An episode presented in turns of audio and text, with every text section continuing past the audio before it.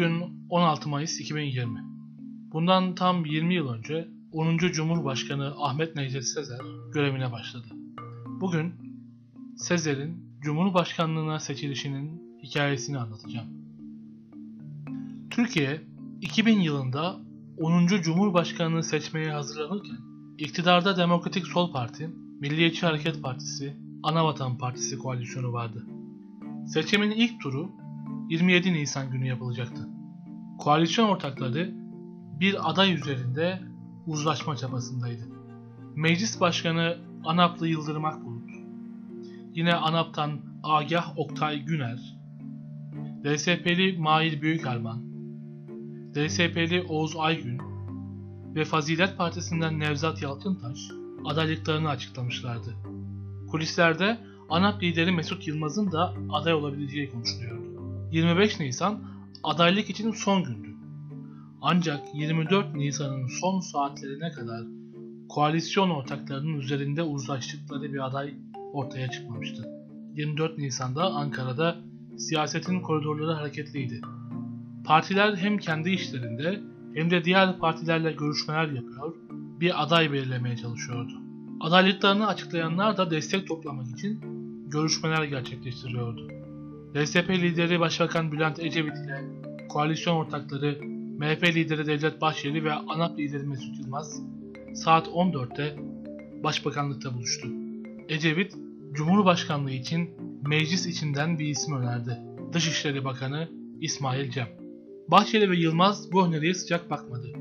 Ecevit'in diğer önerisi meclis dışından bir isimdi. Profesör Doktor Mehmet Haberal. Ama Haberal üzerinde de uzlaşmaya varılamadı. Bu ilk zirveden bir sonuç çıkmadı. Liderler iki görüşme daha yaptı. Başbakan Ecevit ikinci zirvede siyasetin dışından bir ismi gündeme getirdi. Anayasa Mahkemesi Başkanı Ahmet Necdet Sezer. Ecevit, öteden beri yüksek yargı organlarının başkanlarının tarafsız kimlikleri sebebiyle Cumhurbaşkanı olabileceğini düşünüyordu. Bu yüzden Sezer'le de konuşmuştu. Bahçeli ve Yılmaz bu öneriye yeşil ışık yaktı. Aranan isim bulunmuştu. 25 Nisan'da Ahmet Necdet Sezer 130 milletvekilinin imzasıyla aday gösterildi. İmzaların arasında 5 liderin de ismi vardı. Ecevit, Bahçeli ve Yılmaz'ın uzlaşmasına Fazilet Partisi Genel Başkanı Recai Kutan ve DYP Genel Başkanı Tansu Çiller de katılmıştı. 27 Nisan'da meclis yeni Cumhurbaşkanını seçmek için toplandı. Sezer ilk turda 258 oy alarak diğer adaylara fark attı. Ama bu oy seçilmesine yetmiyordu. İlk turda seçilmesi için 367 oya ihtiyaç vardı. Sezer'i 61 oyla Nevzat Yalçıntaş takip ediyordu.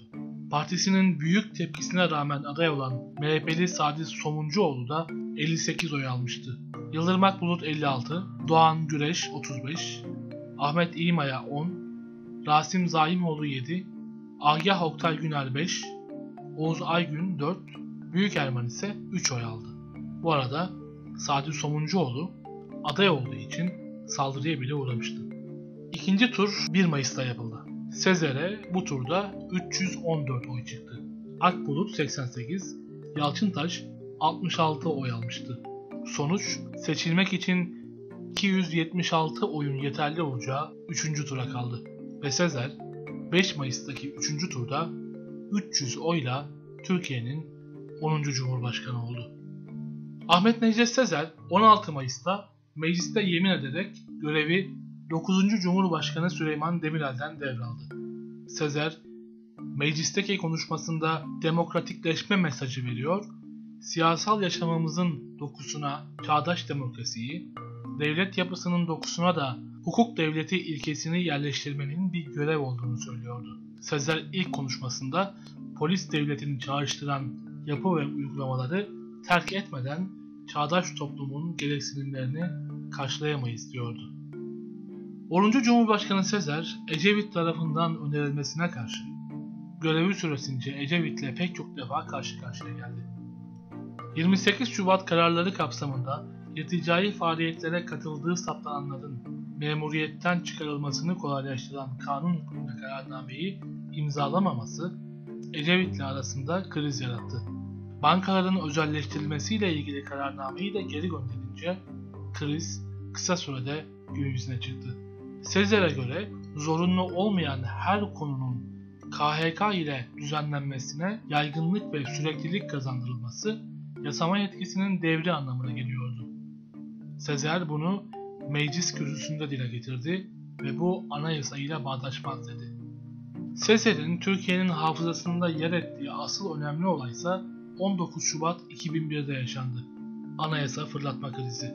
Milli Güvenlik Kurulu toplantısında Cumhurbaşkanı Sezer ile Başbakan Ecevit arasında gerginlik yaşanmış, Sezer'in anayasa kitapçığını Ecevit'e fırlatması 2001 krizinin sembolü olmuştu. Ancak Sezer siyasetçiler için alışılmadık bir profille çizdi. Kırmızı ışıkta durması, eşi Semra Sezer'le alışveriş yapıp kuyrukta beklemesi, görevdeyken kendisine gelen hediyeleri envantere kaydettirip Çankaya Köşkü'nde bırakması gibi olaylarla hatırlanan Sezer, kamuoyunda tutumlu kişiliğiyle de tanındı. Ahmet Necdet Sezer 16 Mayıs 2000'de Demirel'den devralarak başladığı görevini 28 Ağustos 2007'de 11. Cumhurbaşkanı Abdullah Gül'e devretti. Görevinin sona ermesinden bu yana da gözlerden ve siyasetten uzak bir hayat yaşıyor.